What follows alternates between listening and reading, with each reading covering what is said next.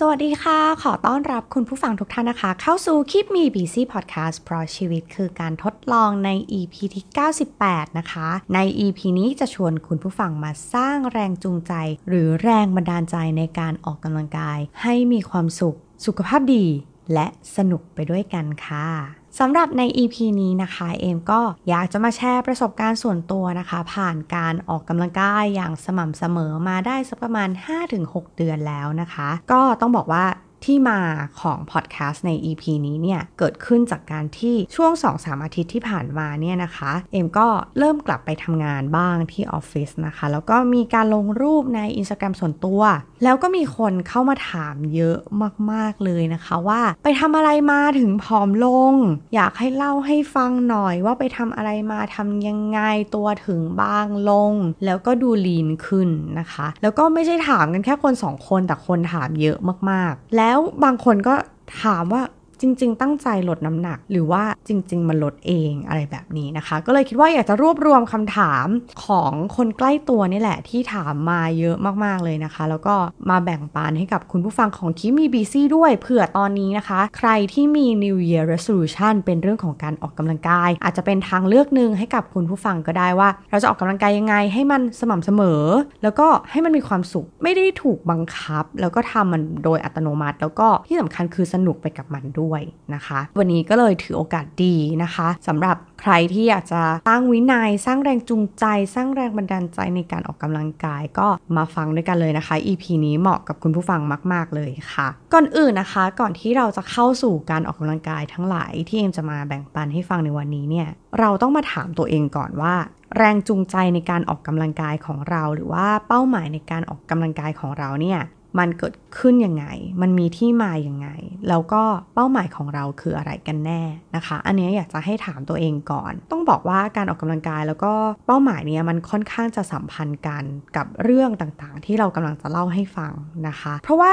ส่วนตัวเนี่ยแรงจูงใจในการออกกำลังกายของเอมต้องบอกว่าที่มาคือ มันเกิดขึ้นจากการที่เรา work from home เป็นเวลานานๆ แล้วก็เครียดจากงานมากๆ กดดันเนื่องจากเราก็ค่อนข้างจะอยู่คนเดียวค่อนข้างเยอะนะคะ แล้วพอเครียดจากงานมากๆ ไม่มีความสุขเลย เมื่อหลังเลิกงานเนี่ยสิ่งที่เราทำก็คือเลิกงานปุ๊บดูซีรีส์ดูซีรีส์เสร็จ นอนดึก นอนดึกเสร็จตื่นมาไม่ค่อยมีพลังพอไม่มีพลังแล้วมันก็ต้องหาอะไรที่แบบ กินเข้าไปเพื่อให้มันมีแรง ต้องการน้ำตาลในการดำเนินชีวิตต่อไปได้ ให้มันแบบรู้สึกเฟชรู้สึกยังตื่นอยู่นะคะ วงจรมันก็วนๆอย่างเงี้ย ไปเรื่อยๆ จนเรารู้สึกว่าแบบเฮ้ยทำไมเราไม่มีความสุขเลย แล้ววันหนึ่งอะเราก็ตั้งใจว่าฉันจะต้องมีความสุขในทุกๆวัน ถึงแม้ว่างานฉันนะมันอาจจะไม่ได้ทำให้เรามีความสุขขนาดนั้น แต่ว่าเราต้องมีความสุขในเรื่องอื่น ๆ เพื่อมาเติมเต็มความสุขในงานของเราให้มันมากขึ้น นะคะ แล้วก็มีวันหนึ่งที่แบบมันเครียดมาก มันโดน feedback เยอะ แล้วเราก็รู้สึกว่าเหนื่อยจังวะ เครียดจังวะ กดดันจังวะ ก็เลยลองไปปลดปล่อยดูนะคะ ก็ไปหาคลิป ใน YouTube นี่แหละ แล้วก็ไปเจอเอ้ย kickboxing เคยเล่นของน้องเบเบ้มาแล้ว แล้วก็รู้สึกว่าเออเออก็สนุกดีอะไรเงี้ยค่ะ แต่วันนี้ความรู้สึกมันไม่เหมือนกัน มันรู้สึกว่ามันอยากจะปลดปล่อยอะอยากจะต่อยตีอะไรสักอย่างไม่รู้จะไปลงกับใครนะคะ คลิป kickboxing วันนั้นเนี่ยต้องถือว่าเปลี่ยนชีวิตเลย เพราะว่าหลังจากที่ kickboxing ไปประมาณ 30 นาทีนะคะเหงื่อออกหนักมากเหงื่อแบบท่วมตัว แล้วก็หน้าแดงไปหมด รู้สึกเหนื่อยมากหอบมาก เพราะว่าไม่ได้ออกกำลังกายมาสักพัก แต่พอออกกำลังกายเสร็จปุ๊บเนี่ยตอนที่วินาทีที่เหงื่อมันออกเยอะๆ แล้วเราได้ลมเย็นๆเข้ามาได้ดื่มน้ำหลังจากที่ออกกำลังกาย รู้สึกว่าความเครียดทั้งหลายทั้งปวงค่ะ มันหายไปเลย ความโกรธในวันนั้น ความรู้สึกแย่หรืออารมณ์ลบ ทั้งหลายเนี่ยนะคะ มันหายไปเลย อยู่ดีมันก็หายไปเอง มันเหมือนแบบ 30 นาทีที่มันผ่านมา มันเหมือนมี process อะไรบางอย่างที่ทำให้สมองสมองร่างกายของเรามันดันมีความสุข ที่นี้พ่อเราแบบรู้สึกว่าเฮ้ยมันมีความสุขมากๆเลยอะหลังจากนั้นเราก็เลยตั้งเป้าว่าเฮ้ยถ้าการที่เราเหงื่อออกแล้วมันคือความสุข จากเนี้ยเราจะออกกำลังกายให้เหงื่อออกทุกๆวัน อันนี้ก็คือเป้าหมายของเอมเลยนะคะ เอมแค่อยากจะมีความสุขในทุกๆวัน แล้วเราก็ค้นพบว่าการออกกำลังกายให้เหงื่อออกอะ่ะมันเป็นความสุขอย่างหนึ่งที่เราทำได้อ่าอันนี้ทีเนี้ยต้องมาชวนคุณผู้ฟังคุยแล้วแหละว่างั้นเป้าหมายในการออกกำลังกายของคุณผู้ฟังคืออะไรอะไรหลายคนนะคะ อย่างที่เอ็มคุยกับเพื่อนๆมาในวัยเดียวกัน ก็จะมีพี่เขาบอกว่าเป้าหมายชีวิตพี่เลยนะ พี่อยากเป็นคนวัย 40 ที่แข็งแรงนะคะ เราอาจจะไม่ได้ 40 ในวันนี้พรุ่งนี้ แต่ว่ามันมีกระบวนการเนาะหลายคนอาจจะอีก 3-4 ปีกว่าจะ 40 บางคนอาจจะยาวหน่อยอีก 10 ปียังมีเวลา ถ้าเป้าหมายของคุณคือการแบบอยากจะสุขภาพดี อยากจะแข็งแรงในช่วงวัยหนึ่งอะมันก็อาจจะเอามาเป็นเป้าหมายของตัวเองก็ได้นะคะ อันนี้ให้เป็นไอเดีย หรือว่าเพื่อนๆที่มีครอบครัวมีลูกแล้วเนี่ยก็เริ่มนึกถึงว่า เฮ้ยเราต้องดูแลสุขภาพ เพราะว่า เรายังอยากไปเที่ยวกับลูกได้นานๆ เราไม่อยากนั่งรถเข็นไปเที่ยวกับลูก เราอยากเดินไปเที่ยวกับเขาจูงมือกันไป เดินกันไป เราอยากจะดูแลสุขภาพให้แข็งแรง เพื่อที่ว่าเราจะได้อยู่กับเขานานๆนะคะ อันนี้ก็อาจจะเป็นมุมมองหรือว่าเป้าหมายของคนที่มีครอบครัว หรือถ้าคุณไม่มีครอบครัวไม่มีลูก แต่คุณมีพ่อแม่ที่ต้องดูแล พ่อแม่เราแก่ตัวไปเนี่ยยังไงคนวัยเราก็ต้องดูแล เพราะฉะนั้นเราต้องแข็งแรง เพราะว่าเราต้อง ดูแลเขาประคองเขาพาเขาเดินบางเผลอๆต้องยกรถเข็นเขา ต้องคอยวิ่งโน่นวิ่งนี่พาเขาไปโน่นไปนี่ เป็นธุระให้ เราต้องแข็งแรง เพราะไม่งั้นจะไม่มีใครดูแลพ่อแม่เราแบบนี้ก็ได้นะคะ หรือว่าหลายคนอาจจะใช้ตัวชี้วัดนะคะ เพื่อนเอ็มหลายคนเลยนะคะ ที่โพสต์ลงโซเชียลมีเดียช่วงนี้นะคะ ก็ไปตรวจสุขภาพประจำปีมา แล้วก็เหมือนเห็นใบเกรดตัวเองเนาะแล้วก็รู้ว่าอะสอบตกแหละเออสุขภาพไม่ดีแหละเออไขมันสูงบ้างนะคะ เจออันก้อนนู้นเนื้อตรงนี้เกินมาหรืออะไรอย่างเงี้ยนะคะ คุณก็อาจจะเอาอันนี้มาเป็นเป้าหมายว่า ฉันจะ ลดคอเลสเตอรอล ฉันจะลดไขมันรอบพุง หรืออะไรก็ตามเอาสิ่งเหล่านี้มาเป็นเป้าหมายในการออกกำลังกายของคุณก็ได้ หรือว่าพื้นฐานเลย ฉันอยากจะหุ่นดี ฉันอยากจะเป็น 40 ที่หุ่นแซบหุ่นดี แล้วก็แบบพี่ 40 จริงหรือเปล่าคะ เฮ้ยพี่ 30 จริงแล้วหรอ ไม่น่าเชื่อยังหุ่นดีมากอยู่เลย อันนี้ก็อาจจะเป็นเป้าหมายของคุณก็ได้นะคะ เพราะฉะนั้นอยากจะให้ทบทวนก่อนว่าเป้าหมายของการออกกำลังกายของคุณผู้ฟังคืออะไรนะคะ แล้วก็อันนี้คือตั้งหัวเรื่องไว้เป็นเรื่องที่สำคัญที่สุดคือเป้าหมายเราออกกำลังกายเพื่ออะไรนะคะ ทีนี้มาถึงวิธีการว่า เรารู้แล้วว่าเป้าหมายของเราคืออะไรต่อไป เริ่มยังไงดีนะคะ ก่อนจะเริ่มต้องเข้าใจตัวเองก่อน คือไม่ใช่ว่าเห็นคนอื่นเขาทำแบบเนี้ย เออแล้วมันดีไปทำตามเขา แต่จริง ๆ แล้วว่ามันค่อนข้างจะขัดแย้งกับความชอบของเรา อันนี้มันอาจจะทำได้ในช่วงหนึ่ง แต่อะไรที่มันขัดแย้งกับตัวตนของเรามากเกินไป ความชอบของเรามากเกินไป มันอาจจะทำให้เราทำได้ไม่นานทำแล้วก็เบื่อทำแล้วก็เลิกรังคันนะคะ เพราะฉะนั้น หลังจากมีเป้าหมายแล้ว เข้าใจตัวเองสักนิดหนึ่งว่าจริง ๆ แล้วเนี่ยเราเป็นคนชอบออกกำลังกายแบบไหน คุณเป็นสาย cardio หรือเปล่า คุณเป็นสายว่ายน้ำวิ่ง หรือคุณเป็นสาย weight training หรือว่าคุณเป็นสาย stretch เป็นสายแบบโยคะ อันนี้ต้องเข้าใจตัวเองก่อน หลายคนบอกว่าเออไม่รู้หรอกเพราะว่า เกิดมาไม่เคยออกกำลังกายเลยนะคะ ช่วงหนึ่งเองก็เจอปัญหานี้เหมือนกัน คือเกิดมาจนอายุ 30 แล้ว ฉันไม่เคยออกกำลังกายเลย จนวันหนึ่งฉันรู้สึกว่าฉันแค่อยากจะออกกำลังกายเฉยๆ อันนี้อาจจะต้องไป explore ดูว่าเราชอบแบบไหน คือถ้าไม่เคยออกเลย ก็อาจจะต้องเริ่มจากอะไรง่ายก่อน ใกล้ตัวก่อน เช่นอาวิ่ง หลายคนกระโดดเชือก หลายคนอาจจะชอบยกดัมเบล หลายคนอาจจะเริ่มง่าย ๆ ด้วยการฝึกโยคะ อันนี้ถ้ายังไม่รู้ให้ทำการทดลองเล็กๆ เพื่อจะได้รู้ว่า เออ ฉันชอบหรือไม่ชอบอะไร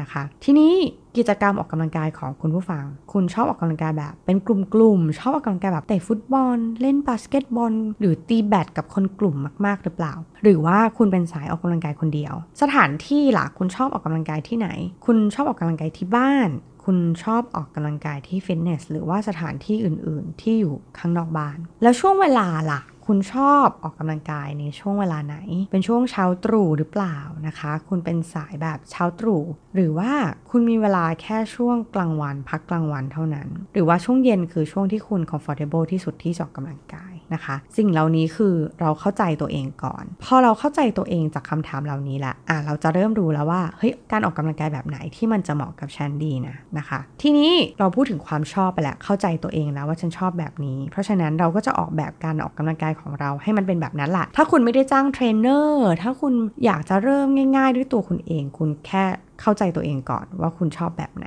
แล้วเราอาจจะขยับขยายอีกทีหนึ่งก็ได้ อันนี้ว่ากัน ต่อจากนั้นพอเข้าใจตัวเองละ เรามาเข้าใจร่างกายตัวเองสักนิดหนึ่ง เพื่อที่ว่าเราจะได้ออกแบบการออกกำลังกายให้มันเหมาะสมกับตัวเรานะคะ ตอนที่ออกกำลังกายเนี่ยเอมมีการวัด in body ด้วยความที่โชคดีที่ฟิตเนสที่ออฟฟิศนะคะ มีให้ตรวจ in body in body ก็คือการวัดพวกมวลร่างกาย ไขมันน้ำกล้ามเนื้อแขนขา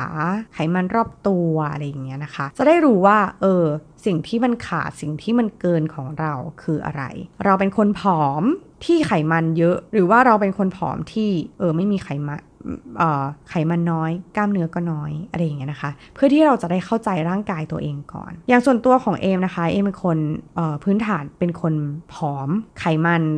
ค่อนข้างน้อยนะคะ แต่ว่ากล้ามเนื้อก็น้อยเหมือนกัน เป็นคนแบบไม่มีกล้ามเนื้ออย่างที่บอกก่อนหน้านี้ไม่ออกกำลังกาย นะคะเรียนหนังสืออย่างเดียวทำงานอย่างเดียว ออกกำลังกายคืออะไรไม่รู้จัก เพราะฉะนั้นก็แน่นอนกล้ามเนื้อมันก็ไม่ค่อยมี พอเราเข้าใจได้แบบนี้แล้วว่าโอเคเปอร์เซ็นต์ไขมันในร่างกายของฉันไม่ได้สูงอ่าพุงไขมันก็ไม่ได้เยอะมาก แต่ว่ากล้ามเนื้อน้อย เพราะฉะนั้นการออกกำลังกายที่เหมาะกับตัวเองของเอ็มเองนะคะ อันนี้เข้าใจเองก็คือฉันไปเน้น weight training ไปแบบ bodyweight ไปยก weight หน่อยสร้างกล้ามเนื้อหน่อย โดยเฉพาะกล้ามเนื้อแขนที่มันค่อนข้างจะน้อยสำหรับผู้หญิงมันบิวขึ้นค่อนข้างยาก กล้ามเนื้อส่วน core body ก็คือส่วนท้องก็ไม่ค่อยจะมีนะคะ ในครั้งแรก ๆ ของการไป InBody มาอะแต่อย่างน้อยอะไขมันก็ยังน้อยวะเพราะฉะนั้นเอมก็อาจจะไม่ได้ cardio เยอะต่อ 1 สัปดาห์อาจจะแค่ 2 วัน1ถึง1-2 วันเท่านั้นนะคะ แล้วก็ไปเน้น weight เอา แต่หัวใจสำคัญที่เอมให้ความสำคัญก็คือการ stretch อันเนื่องจากเราเป็น office syndrome นะคะ คอบ่าไหล่นี่คือแข็งตึง แล้วก็ลองมาหลายวิธีแล้ว แต่สิ่งที่รู้สึกว่า work ที่สุดคือการ stretch เองที่บ้านนี่แหละทำทุกวันนะคะ อาจจะไม่ได้แบบเช้าเย็นนะ อาจจะแบบเลือกอะถ้า stretch เช้าอาจจะไม่ได้ทำตอนเย็นอะไรอย่างนี้ เลือกเวลาใดเวลาหนึ่ง แล้วก็ warm up และ cool down ให้เพียงพอเพื่อลดความบาดเจ็บ อันเนื่องจากเราก็มีประสบการณ์จากการที่เราออกกำลังกายช่วงเช้า แล้วมันไม่มีเวลา warm up cool down ที่เหมาะสม มันก็เลยทำให้เกิดการบาดเจ็บระหว่างการออกกำลังกายนั่นเองนะคะ อันนี้พอเราเข้าใจร่างกายตัวเองแล้วว่าเฮ้ยร่างกายแต่ละคนมันไม่เหมือนกัน เพราะฉะนั้นมันอาจจะต้องมีตัวชี้วัดอะไรบางอย่างว่า แล้วฉันควรจะออกแบบอะไรยังไงให้มันเหมาะสมกับตัวเรานะคะ ทีนี้นอกจากเขาเข้าใจร่างกายเนาะอย่างของเอมอะ่ะมันจะมีเคสพิเศษก็คือเอ็นเท้าอักเสบ เพราะฉะนั้นการออกกำลังกายของเอมเนี่ยมันจะต้องระมัดระวังในจุดอ่อนที่เราเป็นก็คือเราอาจจะต้องออกกำลังกายที่มันเป็น low impact เราต้อง save ร่างกายตัวเองด้วยการใส่รองเท้า ในการออกกำลังกายแม้ว่าเราจะอยู่ในบ้าน หรือว่าเราใส่ถุงเท้าที่สำหรับการฝึกโยคะ เพื่อให้มันหนึบมันจะได้ไม่ลื่นอะไรอย่างเงี้ยนะคะ แล้วก็มีอุปกรณ์ที่ support ส่วนนู้นส่วนนี้ของร่างกาย เพราะว่าเรารู้ว่าเราเป็นคนระบมง่าย ปวดง่าย เจ็บง่าย อะไรอย่างเงี้ย คือเราต้องเข้าใจตัวเองก่อนนะหลายคนอาจจะแข็งแรงอาจจะไม่ต้อง concern อะไรเยอะ แต่อันเนื่องจากเราอะเจ็บมาเยอะนะคะ กับการที่ออกกำลังกายแล้วแบบระบม เจ็บตรงโน้นปวดตรงนี้ ต้องแปะก็เอียตรงนั้นนะคะ นวดตรงนี้อะไรอย่างเงี้ยเพราะฉะนั้นอะเราก็จะพยายามทำความเข้าใจร่างกายของเรา จากนั้นเรารู้แล้วเป้าหมายเข้าใจตัวเอง เข้าใจร่างกายแล้ว เข้าใจความชอบของตัวเองแล้ว เราก็ลงมือทำค่ะ ถ้าคุณรู้อย่างชัดเจนแล้วว่าเฮ้ยอันนี้แหละเหมาะกับฉันคุณก็ลุยไปเลย แต่ถ้าคุณยังไม่รู้ว่าการออกกำลังกายแบบไหนมันเหมาะกับคุณจริง ๆ ให้ไปลอง explore ความชอบของตัวเองก่อน เดี๋ยวนี้มันก็จะมีคอร์สแบบทดลองเล่นฟรีนะคะ ทดลองไปก่อนว่าเอ้ยนี้เหมาะหรือเปล่าเหมาะกับเราไหมเราชอบหรือเปล่าแบบนี้ นะคะ หรือว่าลองจากคลิปใน YouTube นี่แหละที่เขามี คือรีซอสมันเยอะมากนะคะซอสต่างๆ ให้เราเลือกเยอะมาก เราอาจจะแบบเออช่วงนี้มีโรคต่างๆ ก็ลองทดลองที่บ้าน เล่นคลิปตามที่บ้านจากที่บ้านของเรานี่แหละ แล้วเราก็จะได้รู้ว่า เออฉันชอบแบบนี้ก็จะได้ทำตาม แล้วก็อย่าเพึ่งทุ่มทุนอะไรเยอะ อย่าลงทุนอุปกรณ์อุปกรณ์ที่แพงๆที่อะไรอย่างเงี้ยนะคะ ให้ลองเล่นไปสักพักหนึ่งก่อน ลองฝึกไปสักพักหนึ่งก่อน จนแน่ใจแล้วว่า เออ มันโอเคแล้วละ่ะ เราน่าจะไปทางนี้แล้ว ก็เริ่มที่จะซื้อหาอุปกรณ์มาเป็นของตัวเอง อันนี้มันจะทำให้ประหยัดเงินมากกว่าด้วยนะคะ อันนี้ส่วนตัวนะคะ คือรู้สึกว่าวิธีนี้เวิร์คคือการออกกำลังกายไหนที่แบบทุ่มทุน ชุดพร้อมชุดสวยอุปกรณ์ครบ อันนั้นมักจะไปต่อได้ไม่ค่อยยืนยาวเท่าไหร่ แต่ถ้าแบบลองเล็กๆ ลองถูกๆ เอากางเกงโยคะแบบไม่ต้องแพงมากเพราะว่ากลัวว่าซื้อมาสุดท้ายไม่ได้ใช้นะคะ อันเนี้ยให้ทดลองแบบลงทุนน้อยๆ ไปก่อนก่อนที่จะออก แต่ถ้าคุณมีอยู่แล้วก็ใช้อย่างที่มีนะคะ ที่นี้ความยากก็คือ ฉันรู้แล้วฉันชอบอะไร ฉันทดลองแล้ว จะทำยังไงให้มันเป็นเรื่องสนุกทำยังไงให้เราทำได้อย่างต่อเนื่องนะคะทั้งเป้าหมายทั้งการเข้าใจตัวเอง มันรีเลทกับเรื่องทำให้สนุกเหมือนกันหมดเลยนะคะ อย่างที่เอ็มบอกส่วนตัวเราเสพติดแล้วล่ะกับการที่ออกกำลังกายแล้วแบบเหงื่อออก เพราะเหงื่อออกแล้วมันมีความสุข มีความสุขแล้วรู้สึกว่า เฮ้ยเหนื่อยมาทั้งวัน นี่คือการให้รางวัลชีวิต ตัวเองในช่วงเย็นก็คือการออกกำลังกาย แล้วเสพติดความสุขนั้น แล้วเราก็อยากจะทำมันเรื่อยๆทำมันทุกวัน อันนี้ก็ตรงตามเป้าหมายของเอมเลยนะคะ ว่าเอมอยากจะแบบมีความสุขทุกวัน มันก็ตรงตามที่เราอยากจะได้จริง ๆ ทีนี้พอมีโรคภัยไข้เจ็บ เช่น office syndrome ต่างๆ เข้ามานะคะ การ stretch แล้วทุกวันมันสบาย มันไม่ปวดหัว มันไม่ปวดไมเกรน มันไม่เจ็บไหล่ พอยืดเหยียดแล้วมันสบาย เราก็รู้สึกว่าแล้วทำไมจะไม่ทำ อะอันนี้มันก็เกิดขึ้นจากความเจ็บป่วยของเราที่แบบลองมาหลายวิธีแล้วนวดเราก็ระบมไปกายภาพเราก็ยิ่งระบม แล้วก็เป็นหนักกว่าเดิม พอกำลังจะหายอ้าวต้องไปกายภาพอีกแล้วอย่างเงี้ยนะคะ มันก็เหมือนเป็นวงจรที่มันไม่จบสิ้นสักที แต่ว่าพอเรายืดเหยียดเอง มันโอเคอะมันไม่ได้เจ็บปวดมากขนาดนั้น มันแบบสบายๆทำได้เรื่อยๆ เราก็เลยเลือกวิธีนี้นะคะ แล้วตั้งแต่ต้นปี 2022 เนี่ยนะคะ เอมก็มีความให้ความสำคัญกับความสุขของตัวเองในแต่ละวันค่อนข้างมาก คือเข้มข้นกว่าปีที่แล้ว ปีที่แล้วเป็นการ explore ว่า เฮ้ย ฉันทำอะไรแล้วฉันมีความสุขบ้าง ทีนี้เราทำให้มันเข้มข้นขึ้นทำให้เรารู้สึกว่าเรามีความสุขทุกวันมากขึ้น จากเรื่องของ 3 ด้านนะคะ นั่นก็คือ 1 คือ physical physical ก็คือการออกกำลังกายนี่แหละ มีแค่ 3 เป้าหมายเท่านั้นแหละในแต่ละวันที่เราต้องทำให้ได้คือออกกำลังกาย อันที่สองก็คือ self healing นะคะ ก็คือการแบบสวดมนต์นั่งสมาธินะคะ เพราะเรารู้สึกว่าเราเป็นคนคิดเยอะ เพราะฉะนั้นเราต้องเรียบเรียงความคิด หรือว่าให้เวลาสมองของเรามันได้ผ่อนคลายบ้าง ก็จะเป็นการ self healing ของเราไปนะคะ แล้วก็อีกด้านหนึ่งก็คือเรื่อง self development แล้วก็ self improvement ซึ่งมันตรงกับ strength finder ของเราก็คือเราชอบเรียนรู้อะไรใหม่ เพราะฉะนั้นเราจะฟังพอดแคสต์เราจะดู YouTube อะไรที่มันเสริมสร้างความสุขอะไรต่างๆ ได้เรียนรู้อะไรใหม่ หรือว่าการอ่านหนังสือ ซึ่งเดือนที่ผ่านมาก็จะเน้นเรื่องการอ่านหนังสือค่อนข้างเยอะนะคะ ทีนี้พอเราคีปแทร็ก3 เรื่องนี้เนี่ย เราขี้เกียจคิดว่าวันไหนเราจะทำวันไหนเราจะไม่ทำบ้าง เราก็เลยทำมันทุกวันนะคะ ไม่ต้องคิดไม่ต้องตัดสินใจลดฟาทีก ของตัวเองลง ทุกวันต้องออกกำลังกาย จะยืดเหยียด 10 นาที 5 นาที 10 นาที ก็นับเหมือนกันว่าวันนี้ได้ออกกำลังกายแล้ว ก็ถือว่ามันเติมเต็ม เฮ้ยมันเป็นความสำเร็จเล็ก ๆ ในทุกๆวันของเรา เพราะฉะนั้นเราโอเค จะยกขาจ้องแจ้งอะไรไป ก็นับนะคะ คือมันต้องมีวันที่เราผ่อนหนักผ่อนเบา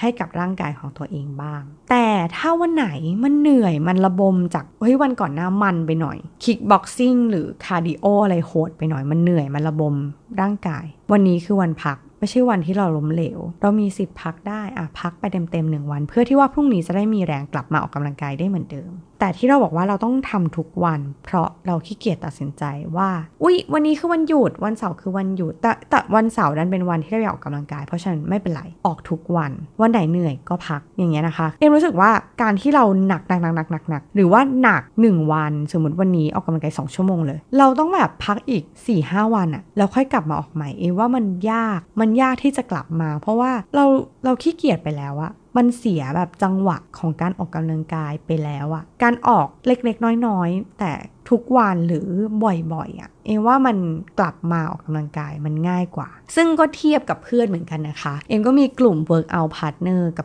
เพื่อนๆ สมัยเรียนมหาวิทยาลัย ก็จะมีเพื่อนที่ตื่นมาโยคะทุกวัน กับอีกคนนึงนะคะ ก็จะเป็นแบบออกหนักๆ2ชั่วโมงเบิร์นได้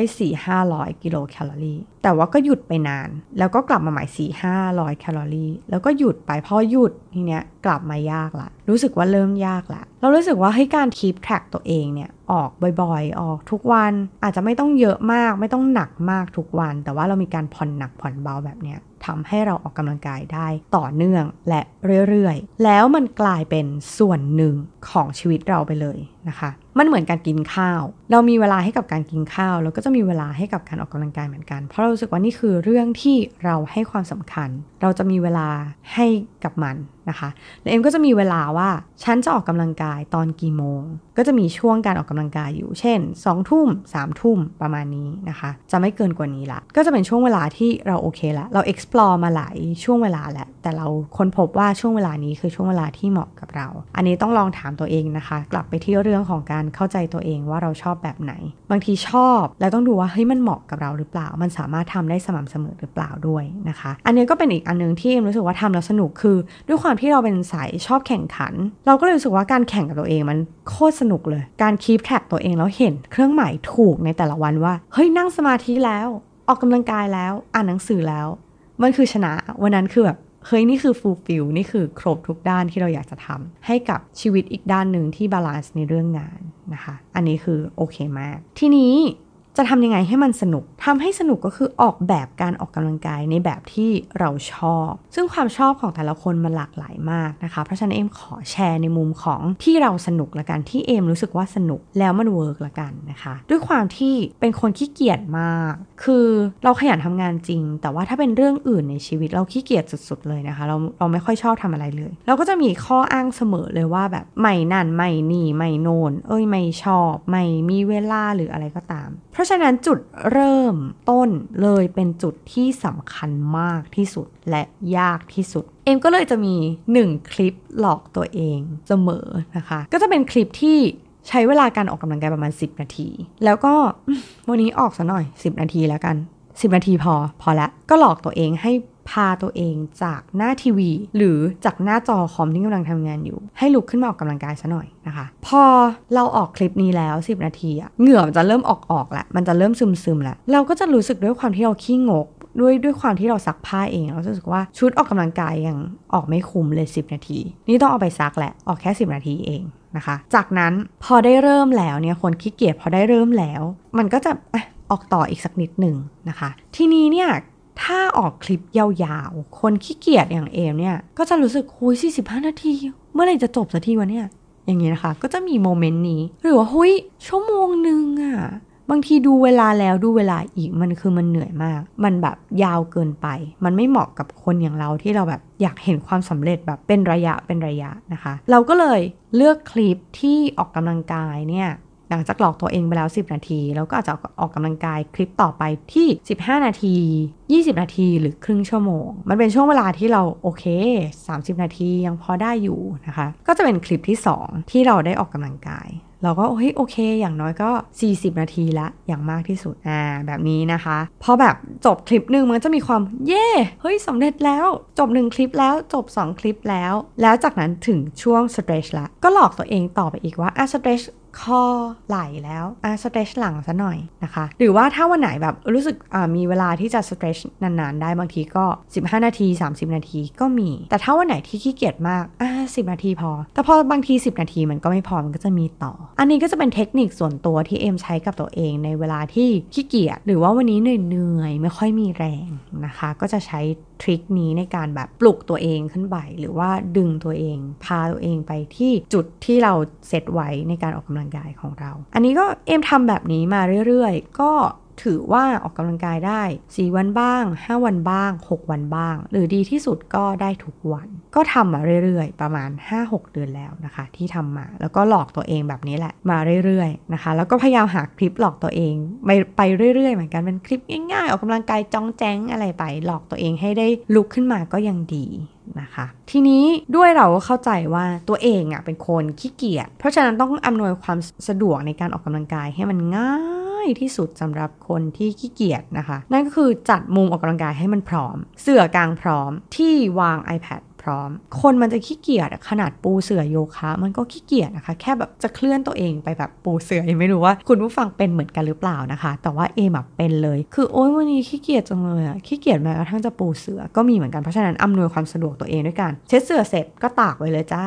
มุมนี้พอถึงเวลาถึงเวลาออกกำลังกายก็ พร้อมลงเสือได้เลยไม่ต้องกางอะไรแบบนี้นะคะ ถ้าคุณขี้เกียจเบอร์เท่าเอมก็ทำแบบนี้เลยก็ได้ หรือถ้าคุณเป็นคนขี้เกียจแบบขี้เกียจออกจากบ้านอย่างเงี้ยเป็นสายขี้เกียจออกจากบ้านหาข้ออ้างลืมอุปกรณ์ อันนี้เอ็มก็เป็นนะแบบนัดเพื่อนไว้แต่ก็ไม่รู้จะปฏิเสธเพื่อนยังไง ก็อ้างแบบลืมอุปกรณ์ว่าแกซอรี่ลืมรองเท้าออกกำลังกายก็มีนะคะขี้เกียจเบอร์นั้นเลย ก็เลยคิดว่าตัดปัญหาอุปกรณ์ทุกอย่างอยู่ที่บ้านอยู่แล้ว ออกที่บ้านเนี่ยง่ายที่สุดแหละสำหรับคนขี้เกียจอย่าง อย่างเอมนะคะ ถ้าคุณคุณผู้ฟังเป็นเหมือนกัน ลอกไปใช้ได้เลยนะคะ จัดสถานที่ให้พร้อม อุปกรณ์พร้อม และทำให้มันง่ายที่สุด เคลื่อนตัวน้อยที่สุดนะคะ ก็จะดีที่สุด ทีนี้ถ้าคุณเป็นสายแข่งขันเหมือนกัน ดีที่สุดเวิร์กที่สุด ที่ลองทำมาก็คือการมีตัวชี้วัดของเราเอง แล้วก็มีระบบให้รางวัลตัวเองด้วยนะคะ ตัวชี้วัดก็คืออย่างที่เอ็มบอกออกกำลังกายทุกวันไม่ต้องคิด หรือหลายคนก็อาจจะอ่าสัหน่อย 5 วันละกัน ออกให้ได้ 5 วันให้ได้ตามเป้าหมาย แข่งกับตัวเอง แล้วพอทำได้ให้รางวัลตัวเองสักหน่อย ที่มันเกี่ยวข้องกับการออกกำลังกายนะคะ เช่น กางเกงออกกำลังกายใช้บ่อยละซื้อใหม่หน่อย ให้กำลังใจตัวเอง การแต่งตัวสวยออกกำลังกายเนี่ยมีแรงออกกำลังกายเพิ่มขึ้นอีกหลายเปอร์เซ็นต์นะคะ อันนี้อาจจะเป็นสาย maximalist นิดหนึ่งก็คือปนเปลือตัวเองด้วยแบบสิ่งที่จะไปต่อยอดการออกกำลังกายได้ แล้วการมีของใหม่นะไม่รู้เป็นยังไง มันจะทำให้แบบ อุ้ยวันนี้อยากออกกำลังกายมากเลยอะเพราะว่าเพิ่งซื้อเสื้อออกกำลังกายมาใหม่อุ้ยเพิ่งซื้อกางเกงออกกำลังกายมาใหม่ ถุงเท้าออกกำลังกายใหม่ ก็ยังแบบก็ยังตื่นเต้นเลย อันนี้ถ้าใครที่เป็นสายที่ต้องให้กำลังใจตัวเองด้วยการซื้อ ก็อาจจะใช้วิธีนี้ได้นะคะ หรือว่าต่อยอดการออกกำลังกายของเราด้วยการแบบเฮ้ยถ้าออกสม่ำเสมอนะ จะซื้ออุปกรณ์เพิ่ม จะซื้ออุปกรณ์นี้ เพราะว่าเราสึกเฮ้ยเราออกกำลังกายได้ เฮ้ยค่อนข้างสม่ำเสมอแล้ว เราคงไม่ทิ้งอุปกรณ์เราไปกลางคันหรอก อย่างเงี้ยนะคะ ก็ลงทุนกับอุปกรณ์ต่อยอดการออกกำลังกายของเราก็ได้ อ่า อันนี้ก็ลองไปคิดตัวชี้วัดดูนะคะ หรือว่าใครที่แบบเออออกกำลังกายเพื่อลดคอเลสเตอรอล อย่างเงี้ยนะก็ใช้ตัวชี้วัด เฮ้ยลดคอเลสเตอรอลได้แล้วก็ให้รางวัลตัวเองสักหน่อย แบบนี้มันก็จะทำให้เรามีแรงในการออกกำลังกายต่อไปเรื่อยๆ หรือว่าเราก็มาแตกเป้าหมายย่อยของเรา หลังจากที่แบบเอ้ยเหงื่อออกแล้วมีความสุขแล้วเราโอเคละ คนเรานะคะมันก็จะไขว่คว้าสิ่งที่มันมากกว่านั้น นั่นก็คือเองก็จะเริ่มมีเป้าหมายที่แบบเฮ้ยเราเริ่มอยากหุ่นดีบ้างแล้วว่าเราอยากแก้ไขบางส่วนของร่างกายเรา เช่นเราอยากจะปั้นก้นให้มันเด้งๆอ่าเราอยากจะมีกล้ามท้อง เราอยากจะมีกล้ามแขนกลมๆเหมือนเชฟคนนั้นที่เราแบบเป็นไอดอลของเรารู้สึกว่าเฮ้ยพอเขายกแขนขึ้นมาแล้วอุ้ยมีกล้ามแขนกลมมแล้วมันแบบเท่มากเลยสำหรับผู้หญิงนะคะเอ้ยเรามีเป้าหมายแล้ว เอ้ยอยากจะแบบปั้นกลอยากจะมีกล้ามท้องร่อง 11 อะไรก็ว่าไปนะคะเพราะมันได้แล้วอะมันจะยิ่งมีความสุขแล้วอยากจะทำต่อแบบเฮ้ยมันได้แล้วมันโอเคแล้วมันสวยขึ้นละ มันจะเริ่มมีความอยากขึ้นเรื่อยๆนะคะ เราอาจจะใช้ความอยากของเราในการ drive ต่อไปก็ได้หลังจากที่เราแบบ keep track ของตัวเองแล้วว่าเฮ้ยเราออกกำลังกายได้เรื่อยๆแล้วเราเห็นพัฒนาการของตัวเองแล้วแล้วยิ่งเราเห็นพัฒนาการของตัวเองมากเท่าไหร่เราจะยิ่งอยากทำให้มันดีขึ้นเรื่อยๆ แล้วพอเราออกกำลังกายแล้วเราจะรู้ว่าเวลาที่เรา keep track ในนาฬิกาของเราเนี่ยโหกว่าจะ burn ได้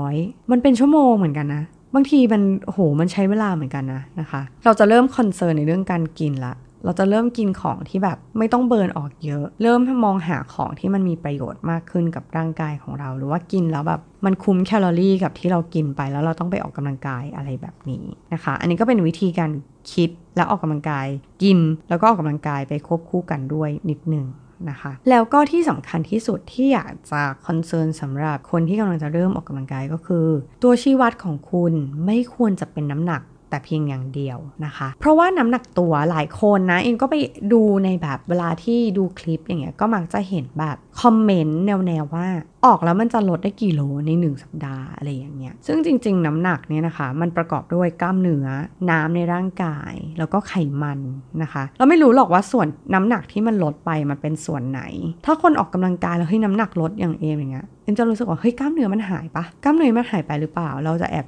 จิตตกนิดๆนะคะเพราะฉะนั้นการที่น้ำหนักลงอาจจะไม่ได้แบบความว่าคุณสุขภาพดีขึ้นก็ได้ เพราะฉะนั้นเราอาจจะเปลี่ยนตัวชี้วัดเรานิดนึงวัดหรือชั่งน้ำหนักก็เป็นแบบภาพกว้างๆเนอะว่าแบบเออ ดูภาพรวมแหละว่าเออโอเค น้ำหนักเพิ่มน้ำหนักลงยังไง เอ็มก็วัดน้ำหนัก ทุกวันเหมือนกันนะคะ ตอนเช้าเราก็จะมีช่วงเวลาที่เราวัดประจำเพื่อที่เราจะได้ดูว่า เออเรากินเยอะไปหรือเปล่าในเมื่อวานนี้ หรือว่าตัวเราบวมๆหรือเปล่า กินเค็มมากไปหรือเปล่าอะไรนี้ก็เป็นการวัดคร่าวๆของตัวเอง แล้วก็พยายามดูว่า อืมน้ำหนักขึ้นนิดหน่อย มันเกิดขึ้นจากอะไร เราก็จะได้ดูตัวเองทุกวันแต่ไม่ได้แบบโอ๊ยตายแล้วน้ำหนักากขึ้นอะไรเงี้ยไม่นะคะ ไม่ไม่กรีดกราดอย่างนั้น แค่แบบดูเฉยๆวัดเฉยๆว่ามันมีอะไรที่มันผิดปกติไปจากเดิมหรือเปล่า แล้วก็ เอมก็จะไปเน้นการวัดสัดส่วนแทนนะคะ วัดเอว วัดสะโพก วัดต้นขาต้นแขนอะไรอย่างเงี้ยแทนนะคะ เพราะบางทีการดู lean การดูเพรียวลงเนี่ยมันอาจจะหมายถึงว่ากล้ามเนื้อเราเพิ่มขึ้นน้ำหนักเราอาจจะเพิ่มขึ้นแต่ตัวเรามันดูบางลงก็ได้นะคะ แล้วก็คอยวัด InBody ของตัวเอง แบบนี้เพื่อดูไขมันกล้ามเนื้ออะไรของเราไป นะคะ อันนี้แล้วแต่ว่าคุณออกกำลังกายเพื่อเป้าหมายอะไร แต่เอ็มก็วัดรวมๆเนาะนานๆทีวัดไม่ได้วัดประจำขนาดนั้น เพราะว่าเป้าหมายของเราแค่ เราอยากมีความสุขทุกวันเท่านั้นอย่างที่บอกนะคะแล้วก็อย่างหนึ่งเลยนะ ที่แบบช่วงแรกๆออกกำลังกายแล้วมันมีแรงให้ออกกำลังกายต่อก็คือ ออกกำลังกายแล้วอวดสิจ้ารออะไรนะคะ คือมือใหม่อะ่ะบางทีมันก็อยากจะได้แรงคำชมหรืออะไรจากคน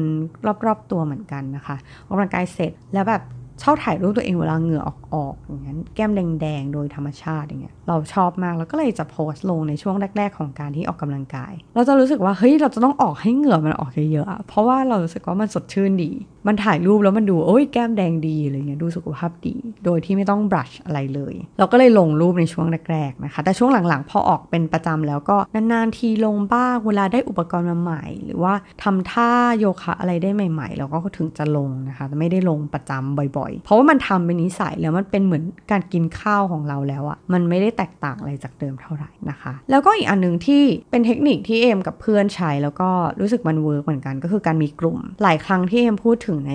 EP ก่อนก่อนหน้านี้ก็คือบอกว่าเฮ้ยการมีเพื่อนมีแก๊ง workout partner เนี่ยนะ มันดีมากเลยอะมันเหมือนได้ส่งการบ้านเพื่อนทุก มันมีคนที่คอยดูวินัยของเราทุกๆวัน แล้วเพื่อนเองก็จะน่ารักมากก็คือ พอเราส่งการบ้านไปทุกคนจะส่งสติกเกอร์มาแบบ เอ้ยโอเคดีมากเลย แม้ว่าเราจะออกกำลังกายจองแจงแค่ไหนก็ตามเพื่อนก็จะให้กำลังใจ มีเรื่องได้คุย ได้แชร์แบ่งปันคลิป แล้วก็มี community ของเราในการแบบออกกำลังกาย แล้วรู้สึกว่าเรา happy กับตรงนี้มากๆนะคะ ใครที่มีกลุ่มเพื่อนแบบนี้หรือว่า พอเราออกกำลังกายแล้วมีเพื่อนแบบขอให้เราแบบเฮ้ยเราส่งการบ้านได้ไหมอะไรเงี้ยลองทำดูนะคะ มันก็ดีเหมือนกัน พอมีเพื่อนส่งกันบ้านอะแล้วเราจะรู้สึกว่าแล้วฉันจะไม่ทำได้หรอ เป็นการบังคับตัวเองไปในตัวนะคะ เหมาะกับคนขี้เกียจมาก ๆเหมือนกัน เวลาที่แบบเราไม่ได้ทำแล้วจะรู้สึกเกรงใจคนอื่น รู้สึกว่าเฮ้ยเดี๋ยวเพื่อนเสียกำลังใจเพราะฉะนั้นต้องออกกำลังกายซะหน่อยเป็นเพื่อนๆอะไรแบบเนี้ยนะคะอันนี้ก็เวิร์กเหมือนกัน อ่าทีนี้ก็เป็นพวกเนี้ยเหล่านี้นะคะ ก็เป็นเทคนิคที่ทำให้รู้สึกว่าออกกำลังกายแล้วสนุก แล้วก็มีความสุขไปกับมัน แล้วก็ออกมาได้เรื่อยๆ 5-6 เดือนแล้วนะคะ แล้วก็ใด ๆก็คือเราต้องเลือกแนวทางการออกกำลังกาย ให้มันเหมาะกับตัวเอง ออกยังไง work ยังไงยังไงอะตัวเราตอบได้ดีที่สุด นะคะ อันนี้ก็เป็นแค่แชร์ประสบการณ์ส่วนตัวนะว่า เออ เราออกยังไง ทีนี้มาถึงว่า เฮ้ย เอมออกยังไง แล้วรู้สึกว่าเหมาะกับตัวเองไออย่างที่เอ็มบอกเอ็มเอ็มเป็นคนขี้เกียจออกจากบ้าน ชอบออกกำลังกายที่บ้าน เพราะช่วงนี้ก็คือกลัวโรคนะคะ แล้วถ้าจะให้ไปออกกำลังกาย แล้วต้องใส่แมส เป็นไมเกรนแน่นอนไม่ได้ เพราะฉะนั้นต้องออกกำลังกายที่บ้านออกเวลาไหนก็ได้ที่เราสะดวก เพราะฉะนั้นการดูออนไลน์คลิปผ่าน YouTube หรือการที่ไปสมัครเป็น member ในแอปพลิเคชันออกกำลังกายก็ได้เหมือนกันนะคะ และด้วยความที่เอมเคย train ออนไลน์มาก่อน ก่อนหน้าจะมีโควิดมาสักพักหนึ่งเลยนะคะ เราก็เชื่อในการคุมอาหารและออกกำลังกายไปพร้อม ๆ กัน เราก็เลยคิดว่า เออ เราเคยทดลอง train ออนไลน์มาแล้วนะคะ ผ่านเทรนเนอร์นี่แหละ เราก็มีการส่งการบ้าน ส่งอาหาร ส่งว่าเราออกกำลังกายแล้วอะเรารู้สึกว่าแบบเนี้ยมันเหมาะกับคนขี้เกียจอย่างเรามากที่ต้องมีคนคอยมอนิเตอร์ให้แบบมีวินัยอ่า แต่ตอนนี้คือเราไม่ได้เสียตังค์แล้วนะคะ เราก็สร้างวินัยของเราเองได้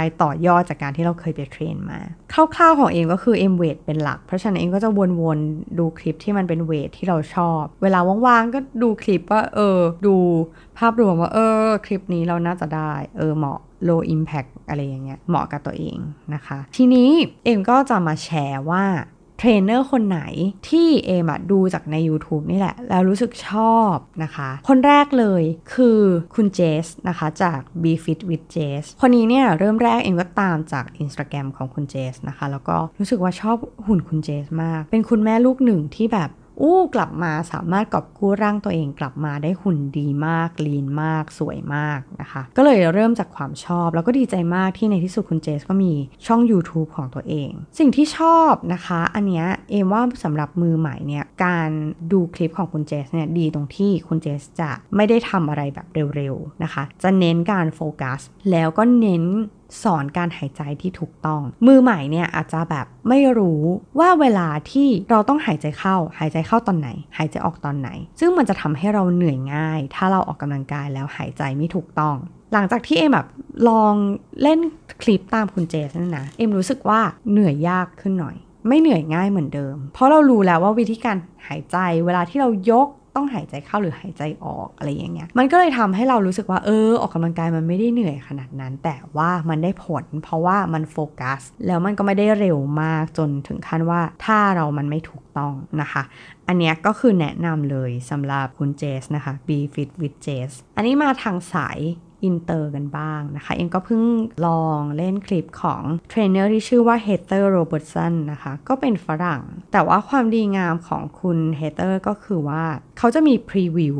ว่าการออกกำลังกายของเขาเนี่ย จะแบ่งเป็นกี่ session มีกี่เซตซ้ำหรือไม่ซ้ำมีการ preview ท่าให้ดูก่อน แล้วก็มี timer ที่ชัดเจน แม้ว่าเขาจะเป็นฝรั่งนะคะ ก็จะพูดน้อย แล้วก็ออกกำลังกายเยอะ เพราะฉะนั้นเราก็จะตามมันได้แล้วมันก็จะชัดเจนมาก มันไม่ได้ยากที่จะเราจะแบบแคชอัพไม่ทันหรืออะไรอย่างเงี้ยนะคะ แล้วที่น่ารักของเขาก็คือเขาจะมีโปรแกรมเป็นแบบ 30 day workout ให้เราแบบ work ได้เลยว่าอะ day 1คุณเริ่มอันนี้ คุณไม่ต้องคิด ฉันคิดมาให้เธอแล้ว day 1ทำอันนี้ day 2ทำอันนี้ จนถึง day หลังๆอ่าแต่เอมอะไม่ได้ตามโปรแกรม day เขาเอมก็จะเลือกอันที่เอมออกได้นะคะ เพราะว่าโปรแกรมเนี่ยบางทีมันมันทำท่าที่ เออเราทำไม่ได้เนาะเพราะว่าเรามีปัญหาเรื่องเท้า ฉะนั้นที่เอมจะออกคลิปของเขาก็จะเป็น kickboxing หรือว่าเป็น low impact cardio ของเขานะคะ ก็รู้สึกว่าเออสนุกอันนี้ก็ถ้าใครที่เออไม่รู้ว่าจะเริ่มจากคนไหนก็ลองเริ่มกับ Heather Robertson ก็ได้นะคะ ก็หุ่นดีเหมือนกันหน้าตาสวย มองแล้วเพลินตาเหมือนกัน นะคะ อีกคนหนึ่งนะคะที่เอ็มบอกว่ามันเป็นคลิปสำหรับการดึงตัวเองให้ขยันก็คือคลิปของ Chloe Ting นะคะ อันนี้เอ็มไปได้ชื่อเทรนเนอร์มาจากแบบที่ฟังสัมภาษณ์ของน้องยิปซีนะคะบอกว่าเออเนี่ยฝึกกับคนนี้แล้วคนนี้ก็คือก้นสวยมากนะคะ ใครที่แบบเป็นสายปั้นก้นเนี่ยลองไปเล่นคลิปเขาดูก็น่าจะแบบชอบเหมือนกันนะคะ แต่ที่เอ็มเล่นของเขาบ่อยๆเนี่ยก็จะเป็น 10 minutes tone arm workout ก็เป็นแบบยกแขนจองแจงไป 10 นาที รู้ไหมคะว่าแบบเอ้ยช่วงที่เราออกกำลังกายหนักไม่ได้ แล้วเราแบบแค่ 10 นาทีของเขาต่อวัน มันก็ทำให้เรามีกล้ามแขนที่มันโอเคเลยนะ กล้ามแขนที่ค่อนข้างสวยอย่างที่เราอยากจะได้อ่าข้อดีของเขาก็คือเขาก็มี timer ที่ชัดเจนอ่าแล้วก็มี preview ให้ดูว่าเออเขาจะทำท่าอะไร หลังจากหลังจากนี้จะออกกำลังกายท่าไหน แล้วก็คลิปหลังๆของเขาก็มีพัฒนาการว่าถ้าคุณออกกำลังกาย low impact ให้ทำท่านี้นะ แต่ถ้าออกกำลังกายปกติก็ทำปกติตามฉัน อันนี้มันก็จะเป็น option สำหรับคนที่มองหาการออกกำลังกายที่ไม่กระแทกไม่กระโดด อันนี้ก็เหมาะนะคะ แล้วถ้าเป็นการ stretch นะคะ เอมก็ จะฝึกกับเทรนเนอร์ที่ชื่อว่า Mady Morrison อันนี้ก็น่าจะเป็นคนเยอรมันนะคะ แต่ว่าคลิป stretch เขาว่ามันผ่อนคลายมาก ด้วยดนตรี ด้วยฉากหรืออะไรหรือการออกกำลังกายของเทรนเนอร์นะคะ ก็คือสวยมาก เราก็รู้สึกว่าเราชอบ คือเขาก็จะมีคลิปที่เขาพูดด้วยนะคะ แต่คลิปที่เอ็มออกเนี่ย มันก็จะเป็นคลิปที่เป็น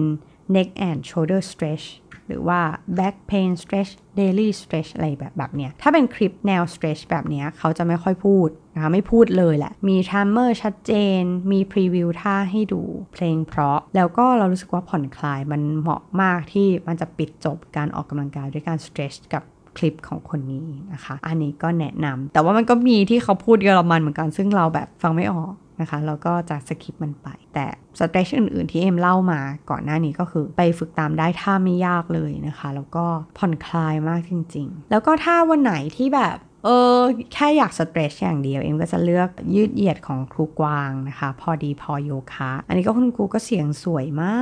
กนะคะ เสียงเพราะมากผ่อนคลายมากอ่าอันนี้ก็สำหรับมือใหม่ก็ท่าก็ไม่ได้ยากมากนะคะ แต่คลิปที่เอ็มเล่นประจำก็จะเป็นแบบท่ายืดคอบ่าไหล่สำหรับคนตึงมากนะคะอันนี้เขาก็ดังมาจากใน Twitter เอ็มก็เออไปลองฝึกตามแล้วก็โอ้สบายมากดีจริง ๆ เลยนะคะ ใครที่เป็นออฟฟิศซินโดรมก็ไปตามคุณครูกวางได้เหมือนกันนะคะ เหล่านี้ไม่ได้เงินจากเขานะคะ แต่ว่าฝึกแล้วรู้สึกชอบ แล้วก็ใครที่ยัง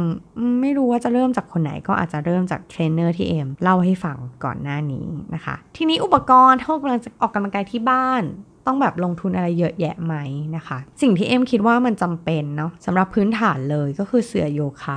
ดีๆ สักผืนหนึ่งนะคะ ในช่วงแรก ๆ ของการฝึกอะ่ะเอ็มก็ไปซื้อแบบมันไม่ได้แพงมากนะคะ แต่ว่าก็มีปัญหาในเรื่องของเอ็มเป็นคนเหงื่อเยอะ เหงื่อเยอะแล้วบางทีมันก็ลื่นนะคะ บางทีพอใช้เยอะๆ มันก็เปื่อยอะไรอย่างเงี้ย เราก็เลยลงทุนนะคะ กับเสื่อโยคะที่ดี เพราะว่าเราออกกำลังกายทุกอย่างเนี่ย บนเสื่อหมดเลย on mat หมดเลยไม่ว่าจะเป็นโยคะ weight training คาร์ดิโออะไรต่างๆ เอ็มใช้เสื่อโยคะหมดเลย เพราะฉะนั้นก็เลยจะลงทุนซื้อแบบที่มันราคาค่อนข้างแรงเหมือนกัน แต่เรารู้สึกว่ามันคุ้มค่ากับการลงทุน เอ็มใช้เสื่อของ Manduka นะคะ ก็คือถ้าใครที่แบบโอ้เป็นเป็นสายแบบจะออกกำลังกายที่บ้านจริงจังก็แนะนำเลยมันทนมากหนึบมือดีแล้วก็ค่อนข้างหนาเลยนะคะ แต่ราคาก็ไปรอตอนที่มันลดราคาแล้วกันนะคะ อันนี้ก็เหมาะแต่ว่าถ้าคุณเป็นมือใหม่ก็ไปเริ่มแบบยี่ห้อแบบเจสันอะไรอย่างงี้ก็ได้ที่แบบหลักร้อยไปปลายพันต้นๆแบบนี้ก็เริ่มเริ่มจากแบบนี้ก่อนก็ได้นะคะ แบบไม่ต้องแพงมาก แต่ใดๆคือเสื่อโยคะควรจะมีความเขาเรียกว่า support ตัวเราได้ค่อนข้างดีแล้วก็ไม่ลื่นนะคะ เพราะว่าเคยเล่นแบบอันถูกๆหลักร้อยกลางๆเนี่ยนะคะ แล้วลื่นหน้าเกือบทิ่มนะคะ รู้สึกว่าอันตรายมากเหมือนกัน เพราะฉะนั้นอาจจะต้อง concern ในเรื่องของความหนึบหรือว่าความลื่นของเสื่อเหมือนกัน นะคะ ทีนี้พอออกกำลังกายเนี่ยตั้งแต่เอ็นเท้าอักเสบมาก็จะให้ความสำคัญกับรองเท้าในการออกกำลังกายนะคะ เอ็มใส่รองเท้า แยกรองเท้าในบ้านแล้วก็นอกบ้าน เพราะฉะนั้นในบ้านก็จะมีรองเท้าสะอาดคู่หนึ่งที่ไม่เคยออกไปข้างนอกเลย ก็จะเป็นรองเท้าแบบ training ที่ใช้ในบ้านเลยโดยเฉพาะนะคะ ใครที่อยากจะเริ่มเริ่มแค่นี้เลยเสื่อแล้วก็รองเท้าในบ้านนี่แหละนะคะ ทีนี้พอออกไปสักพักอะบางทีบางท่ามันต้องลงท่าเข่าเยอะๆ โดยเฉพาะท่าปั้นก้นอะไรเงี้ยนะคะ เราก็จะรู้สึกเจ็บเข่าเป็นบางทีแป๊บๆหรือเวลาตึงๆ ก็เลยไปได้ที่รองเข่ามานะคะ จาก Shopee คุ้มมาก 200 บาท แล้วก็ support เข่าได้ดี เอ็มก็ไปแนะนำคุณครูโยคะของตัวเองด้วยนะคะ แล้วก็คุณครูใช้แล้วก็ชอบ รู้สึกว่าโอ้ยเอ้ยดีทำไมครูเพิ่งรู้ว่ามันมีอะไรแบบนี้ อันนี้ก็สำหรับคนที่มีปัญหาเรื่องเข่าหรือว่าบางทีไม่ได้มีปัญหาเรื่องเข่าหรอกแต่ทำนานๆแล้วมันก็เจ็บบางทีเข่าก็ด้าอะไรเงี้ยนะคะ ก็แนะนำที่รองเข่าเสิร์ชได้เลยนะคะ ในแอปออนไลน์ต่างๆน่าจะมีหมด อีกอันนึงที่รู้สึกว่าลงทุนแล้วคุ้มนะคะ บ้านใครที่มีอยู่แล้วไม่ต้องซื้อก็คือกระจก เออที่บ้านเองเนี่ยไม่มีกระจกเลยนะคะ ตรงที่เราฝึกเราก็ไปซื้อกระจกแบบเต็มตัวมาอันนึง แล้ว เรารู้สึกว่าพอเราฝึกกับกระจกแล้วอะมันจะเห็นว่าท่าที่เราทำอะมันเพี้ยนหรือไม่เพี้ยน สมมุติเขาบอกว่าเราขมแมวพุงอะขมแมวพุงนะคะขแมวเรื่อยๆอ่าเกรงลำตัวเอาไว้อะไรอย่างเงี้ยบางทีถ้าเราไม่มีกระจกเราจะดูไม่เห็นว่า alignment ของเรามันถูกต้องหรือเปล่า เข่าเราเลยปลายเท้าหรือเปล่า หรือว่าหลังแอนเกินไปหรือเปล่า นะคะ อันเนี้ยเอมคิดว่าการที่มีกระจกคอยส่อง แล้วเราสามารถดู alignment หรือว่าการวางท่าของตัวเองได้ มันช่วยลดการบาดเจ็บระหว่างการออกกำลังกายได้นะคะ อันเนี้ยคือถ้าใครที่แบบเออเริ่มจริงจังกับการออกกำลังกายที่บ้านแล้วเนี่ยกระจกก็เป็นอีกอันนึงที่เอ็มรู้สึกว่า คุ้มค่ากับการลงทุนที่จะมี แต่ถ้าบ้านไหนที่มีอยู่แล้ว ก็ไปจัดมุมที่มันมีกระจก มันจะช่วยได้ ลดการบาดเจ็บ แล้วก็ทำท่าได้ถูกต้องโฟกัสได้ดีขึ้นนะคะ แล้วก็อันสุดท้ายไม่คิดไม่ฝันว่าจะต้องพูดถึงมันก็คือเฮดแบนนะคะ ก็คือเหมือนแบบคล้ายๆ กับที่คาดผมเนาะแต่เป็นแบบการออกกำลังกายก็จะเป็นอย่างยืดแบบนั้น เวลาที่เราเหงื่อเยอะๆเนี่ยหรือว่าบางทีบางคนมีไรผมเหมือนเอมเยอะๆนะคะ โดยเฉพาะผู้หญิงเนี่ยคือมันลำคาญพอ มีเหงื่อ มีผมเข้ามา มันก็จะคันยุบหยิบ แล้วก็ก่อให้เกิดความลำคาญ หรือว่าบางทีเหงื่อลงเยอะๆ เนี่ย มันก็ค่อนข้างจะออกกำลังกายแล้วไม่ค่อยสะดวก พอมีเฮดแบนปุ๊บเนี่ย ง่ายมาก ชีวิตดีมาก ไม่คัน ไม่เหงื่อลงหน้าอะไรเยอะเท่าไหร่ อันนี้ก็เป็นอีกอันนึงที่เออซื้อแล้วรู้สึกว่าเออคุ้มค่าเหมือนกัน ก็มีหลายร้านที่ขายนะคะ แต่อาจจะต้องถามเขาว่าอันเนี้ยออกกำลังกายแล้วมันเหมาะหรือเปล่า บางอันมันจะไม่เหมาะ มันจะเน้นสวยงามซะมากกว่านะคะ อาจจะแบบไปลองดูอันที่มันแบบเป็นการออกกำลังกาย โดยเฉพาะเป็นเฮดแบนสำหรับการออกกำลังกาย อันนั้นอาจจะช่วยระบายเหงื่อแล้วก็เก็บเหงื่อได้ดีกว่านะคะ แต่ถ้าอันสวยงามมันก็คือสวยงามอะเนอะมันก็จะแบบอาจจะอับง่าย เก็บเหงื่อแล้วมันอาจจะแบบหนักๆหน่อย อันนี้ก็ ต้องไปลองดูนะคะ ใด ๆ ทั้งหมดการออกกำลังกายนะคะ ถ้าอยากจะสุขภาพดีแค่ออกกำลังกายไม่เพียงพอต้องทานอาหารที่ดี และทานอาหารที่หลากหลาย เพราะว่าบางทีบางอาหารเราคิดว่ามันเป็นอาหารที่ดี แต่เราก็กินมันซ้ำๆเดิมๆไม่หลากหลายก็ทำให้เราป่วยจากอาหารที่เราคิดว่ามันดีก็ได้นะคะ อันนี้จากประสบการณ์ส่วนตัวเนาะแล้วก็ที่สำคัญก็คืออย่าลืมดูแลเรื่องการนอนให้เพียงพอ ออกกำลังกายสม่ำเสมอ กินดีและหลากหลาย นอนให้พอนอนให้มีคุณภาพ แล้วก็อย่าลืมดูแลจิตใจตัวเองนะคะ ก็หวังว่า EP นี้จะสร้างแรงบันดาลใจในการออกกำลังกายได้ แล้วก็เป็นเทคนิคส่วนตัวที่เอมทำเองนะคะ อาจจะ work สำหรับบางคน หรืออาจจะไม่ work สำหรับบางคน อันนี้ก็แล้วแต่ลองเลือกดูว่าอันไหนที่มันเหมาะกับคุณผู้ฟังนะคะ แล้วก็ถ้าใครมีคลิปไหนหรือมีเทรนเนอร์คนไหนที่แบบออกแล้วชอบมากๆเลย อยากจะแนะนำก็มาแนะนำได้หรือว่าใครมีเทคนิคอื่นๆนะคะ มาแบ่งปันเพื่อนๆได้เลยนะคะ สามารถเข้ามาคุยกันได้ทั้งใน Facebook Page ของ The Infinity นะคะ Facebook Page ของคิมีบีซีหรือว่า Direct Message มาคุยกันก็ได้นะคะ หรือว่าคุยกันใน b l o g d i t ของ The Infinity ก็ได้เช่นเดียวกันนะคะสำหรับ EP นี้ลาไปแล้วค่ะ สวัสดีค่ะ